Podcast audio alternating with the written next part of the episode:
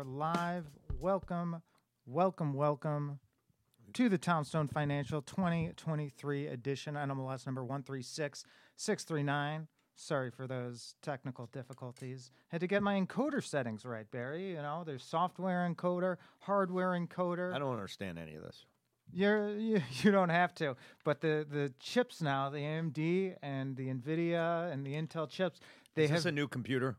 No, it's the same one I had, but it's like I had to delete everything, get it fixed, restore everything. But it's like the way the computer encodes, basically. There's certain codecs that are built into the chips that put lesser load on it, and basically it recording our video, our audio, streaming out live to Facebook, and also recording to the hard drive so it can show up on YouTube later. This is very confusing. That can put a strain on things. But 2023 What's your prediction for 2023? Yeah, that's what I was going to say. What's your prediction? You know, looking at, as we were talking earlier, looking at the stock market today, looking ugly. We had an ugly end. They usually call it the Santa Claus rally, or the in my household, the Hanukkah Harry rally. Didn't have that. We didn't have that this year. You know, I chalked that up to maybe lower volume with like the big players and the traders out of town. You were down in Florida. You're a huge player in this as well. I was trading up a storm. So lower volume doesn't matter quite as much. But no, we are opening first real trading day of the new year. Things are looking down, not so positive. One good thing here is mortgage rates seem to be still somewhat steady and not moving, though you'd kind of expect them to be improving when the stock market is showing so much weakness. But I think the story of 2023, because the story of 2022 was how wrong all the so-called experts had it, because we were in a rising rate environment.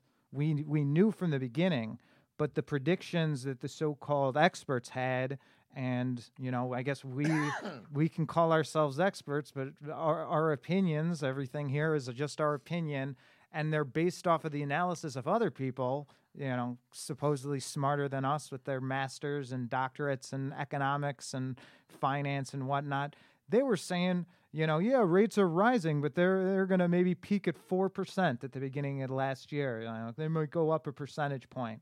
And they were so far off the mark that to me was the story of 2022. The story of 2023 for me is going to be real estate, both prices and volume of transactions, because what we saw is increasing interest rates, but what we haven't seen yet is really decreasing values. Yes, the huge increases to certain hot areas of, you know, every sale going higher, you know, every month 10% higher houses, multiple bidding wars. We saw an end to that last year, but we really have not seen sellers drop their prices. What we have seen is sellers maybe not get as much interest as they want, pulling their house off the market, and basically people sitting and not going to sell unless they need to. So I guess, you know, my two things to watch in the new year here are going to be home values, but also inventory and I guess the volume of transactions. Are there going to be a lot of home sales in the year 2023? Your thoughts? I don't know. I mean, that's a good answer. It's probably one of the first years I don't have an opinion. Well, what do you think is a bigger, more likely to happen though, that sellers are going to accept the reality of the market? That because most people, unless you're like a hedge fund, you're buying a house with a mortgage, and if that mortgage rate has doubled from 2 years ago, you don't have that same buying power. So are sellers going to capitulate and lower their values, Or are there just going to be less home sales and the people buying are just going to be those that bite the bullet, take the higher rates, and who's not to say they won't go higher than they even are today, but they take, you know, a 6% versus a 3% rate, and there's just fewer home sales. So basically we don't see, you know, a 30, 40, 50% drop in home values. We see that hold steady or maybe even drop 10%, you know, something not too significant, and there's just lower volume. Or is the faucet going to turn on where sellers are motivated to get out as prices are falling, and they're basically, it turns into a buyer's market again? The only way prices are going to fall dramatically, since there's not enough supply with the amount of... with the change in demographics, how many people are born, how many people need houses, this and that. If we go into a recession, if we go into a deep recession, then prices will go down. But it just. But we are already there. Like you think may not be. You were just saying, I was down in Florida and there's people. The malls are filled, but I'm running credit reports, and it's not that nobody is buying the newest AirPods with cash. They are all charging up their credit cards, and we are going to get to a point where those people hit their limit and they cannot keep buying the same way that they were buying before. Yeah, it seems like this, you know, month over month inflation seems to be easing a little bit, but think we're already in recession. Well, recession's got two different things happening. We could go into a GDP recession where people are spending less, right? And gross domestic product decreases and goes negative. So that would be technically a recession. But because of demographics, because of how many people are in the workplace, we could continue to have inflationary figures coming from wages, which Chairman Powell doesn't want. He wants to control that. And, I mean, the only way I would assume to fix wage inflation is to put us into a really bad recession. And do you think stock market? Well, yeah, the stock market could go down big time. If they keep raising interest rates because, let's just say, housing stabilizes, you know, there's no great increase in rents. Rents is, I think, almost 40% of... I read that this weekend. I read so much stuff I was reading constantly this weekend. But rents are like 40% of the CPI, so it's a huge amount. Rent and shelter. I don't know how that encompasses, right. But whatever. So let's just say rents stabilize because they look like they have been the last few months. But wage growth continues because of the fact that there's not enough workers. Things could look, you could look at it that way, and things could get really, really bad. That they keep raising up interest rates, trying to knock down wage growth. Once they start knocking down wage growth, people start losing jobs, right? People start losing jobs. People stop paying their mortgage. People stop paying their mortgage. Then all of a sudden, you could have what you were talking about, you know, a 10, kind 15% of housing prices.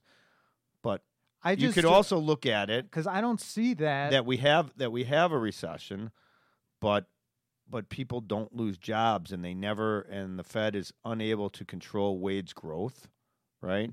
And as long as people have jobs and they're able to and they're getting a paycheck, they're going to spend money. They're going to go to the malls, and they might not spend money at the same rate that they were a year or two ago. But if they continue to spend money, then you really don't have that stock market going down the toilet whatsoever, because earnings aren't as bad as they're predicting. But are those earnings based on the inflated numbers? So it's there's inflation, but people are still spending money because they're obviously getting paid at work. And no matter where you go, there's still help wanted signs. Pretty much everywhere.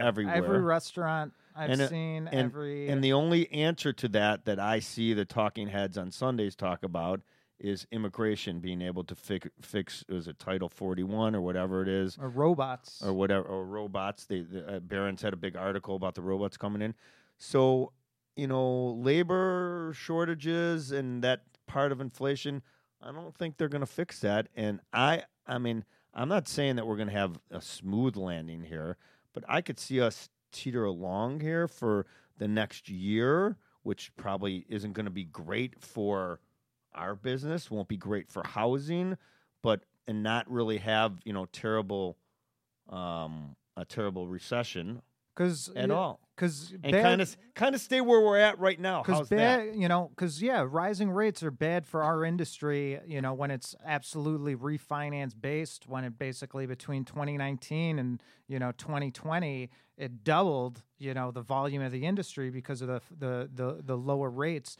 But the purchase market has such a bigger impact on the economy as a whole, because now you're not just dealing with people in the mortgage profession. Now you're dealing with construction, plumbers, electricians, electronics, you know, appliances, home, and there's just so much more that goes. The moving companies that goes into the purchase market, you know, that has that lingering effect. Now, I didn't have my finger on the pulse because I joined this industry, you know, a little over 10 years now, where we were just kind of ending the fallout from that last mortgage and housing crisis. But what was like the average mortgage rate somebody would have had in 2008 or 2009?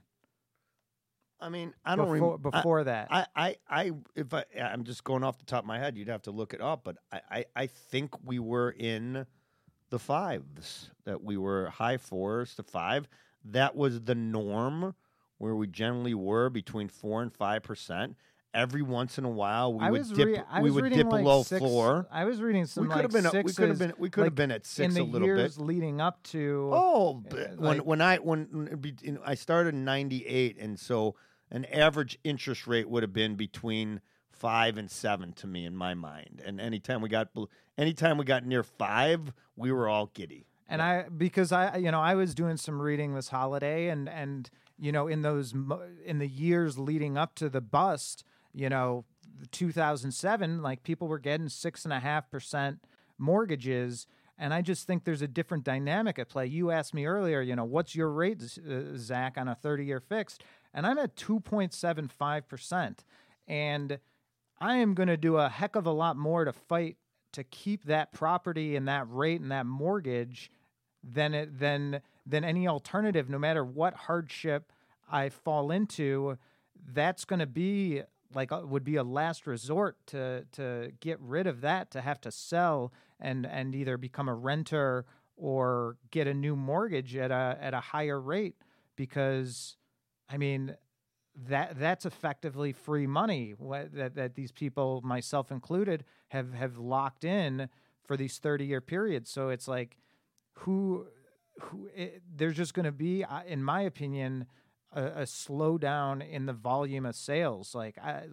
I follow these groups online, you know, and one of them is, you know, a subreddit for real estate bubble. And I just don't buy into their thesis that we are currently in this bubble that's going to see, you know, a 40 or 50% drop in values.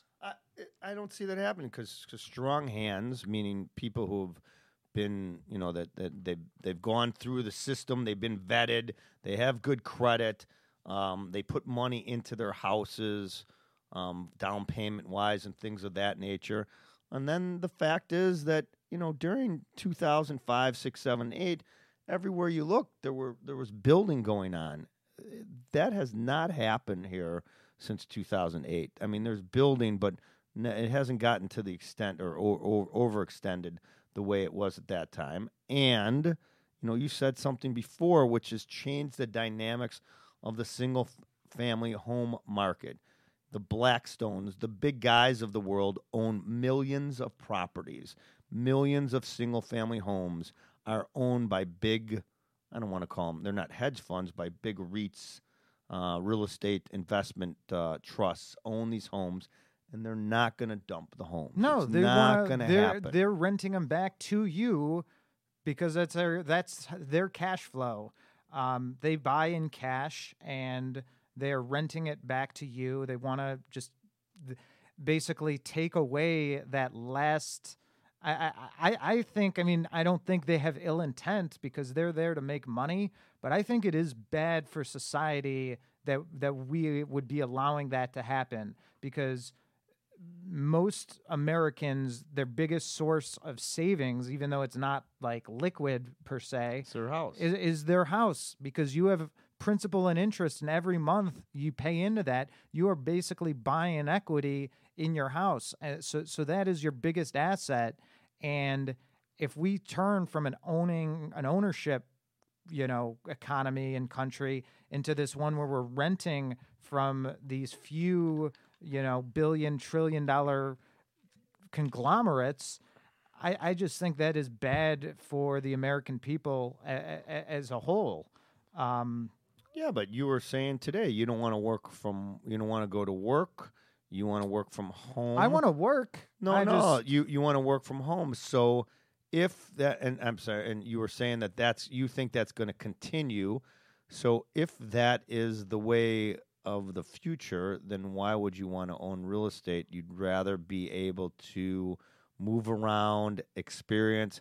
I want to go and live in Florida for 6 months. I want to go live in Minnesota in the summer. I want to go over that. Here. 100%. But a lot of people are doing that. Sure, but if there's work from home, you saw that's what partially caused a huge boom in these suburban houses. People were saying, "Oh, me and my significant other, we're both working from home, and I can overhear her conference calls. We need a house with separate offices. We need a yard." Yeah, but it was a little different because you were staying home in the evenings too. You were scared. I mean, there's very few people that are living like that anymore, that aren't leaving their houses. So if people are on that side, though, of like this is the new norm of working from home, there's this argument that there's, condos, for example, in metropolitan areas are in for also a reprice because there's all this unused office space that could be converted to residential.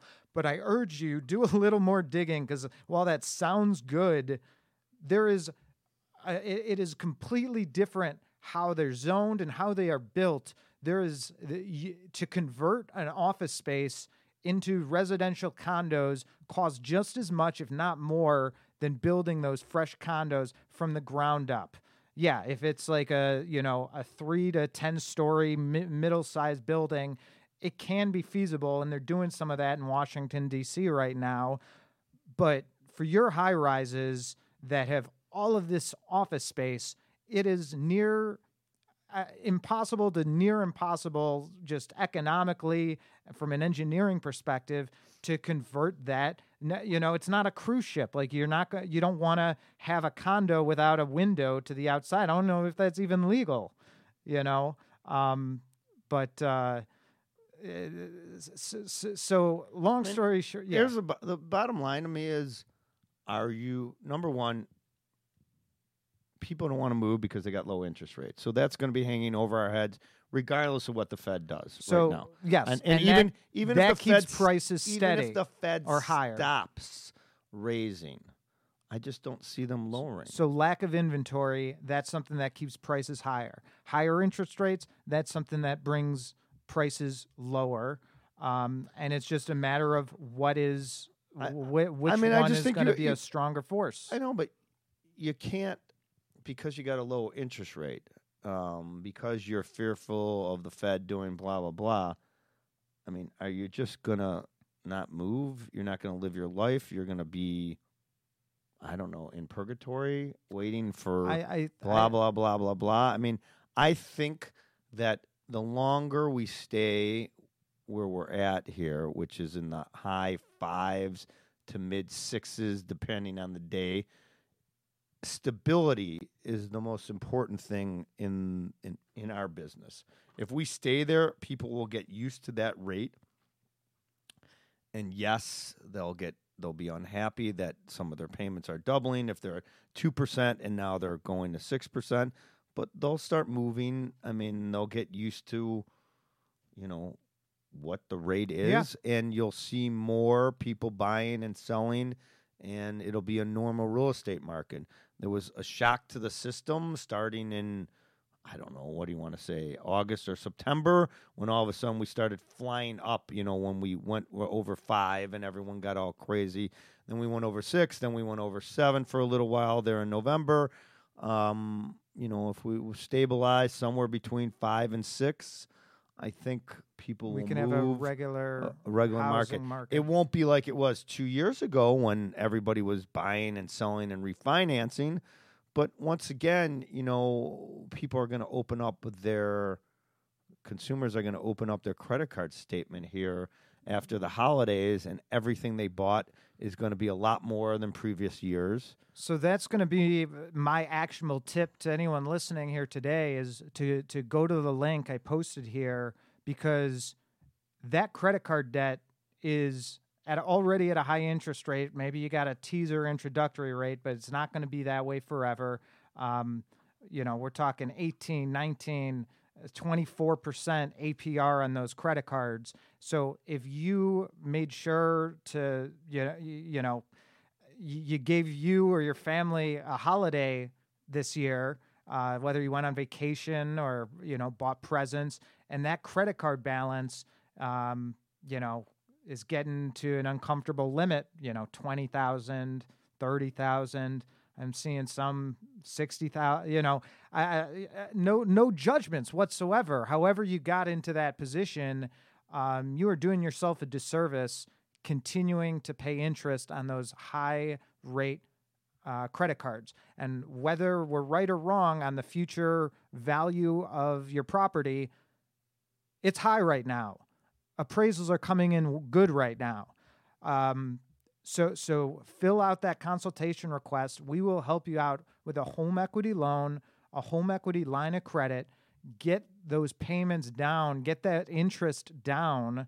Get that consolidated, because you're making MasterCard, Visa rich carrying those balances when you can get that consolidated into a home equity loan. Get it consolidated into a home equity line. What are home equity lines at right now? People want to know what the rate is, which we rarely talk about. It is super dependent on your credit and how much you're borrowing and how much equity you have in the property. But you can get them, you know, as low in the 8%. They can be as high as like 15% for the worst credit, you know, it's this wide range. That's why, again, we don't advertise the rate on it. All I know is it's lower than whatever your credit card, you know, bill is, and it can do so many things in terms of lowering not only that interest you're paying each month, but just your overall monthly payments. I had a guy that just closed yesterday, and he put in the car note, not because, you know, the new rate is going to be a little higher than the car note, but because it's amortized now on 30 years versus a 5-year car note. So, you know, he took a combined $1,000 or $1,200 plus of monthly payments he was making between the car, other loans, credit cards, and replaced it with $400 or $500 a month. So saving $600 some a month in his pocket that now he can use. If he's a stock picker, he can put that in the stock market. If he wants to play it safe, he can buy one of those, you know, inflation protected treasuries or a fixed treasury, put it in a savings account. There's so many things that you can do with that extra runway when you just lower your monthly payment, because it isn't always just about that rate. The link is in the video there, and yeah, this is just going to be interesting. And the credit card interest rates are in the low 20s still. They're going to go up if the Fed keeps doing what they're doing. They're going to go up. So save yourself some money. Take advantage of that equity that got built, because again, if we're wrong and house values collapse, you may not be eligible for that home equity loan or that home equity line 6 months from now. So take advantage now and do it, because as soon as you close, that could be hundreds of dollars a month in your pocket that now you can do with what you want. I saw some of those, you could even buy lottery tickets. Some of those Powerballs have been getting pretty high lately. Bad investment, though. Don't take investment. My mom had us buying lottery tickets on Saturday night. I think it's closer to $1 billion now, right? Some kind of crazy number. $1 million, $100 million. They say winning the lottery will ruin your life. I don't think so. I think if I won $1 billion, I'd take. We went to two gas stations. I'd take that risk. Yeah. I'd take that risk. All right. But again, Townstone.com purchases. Stop making your landlord rich.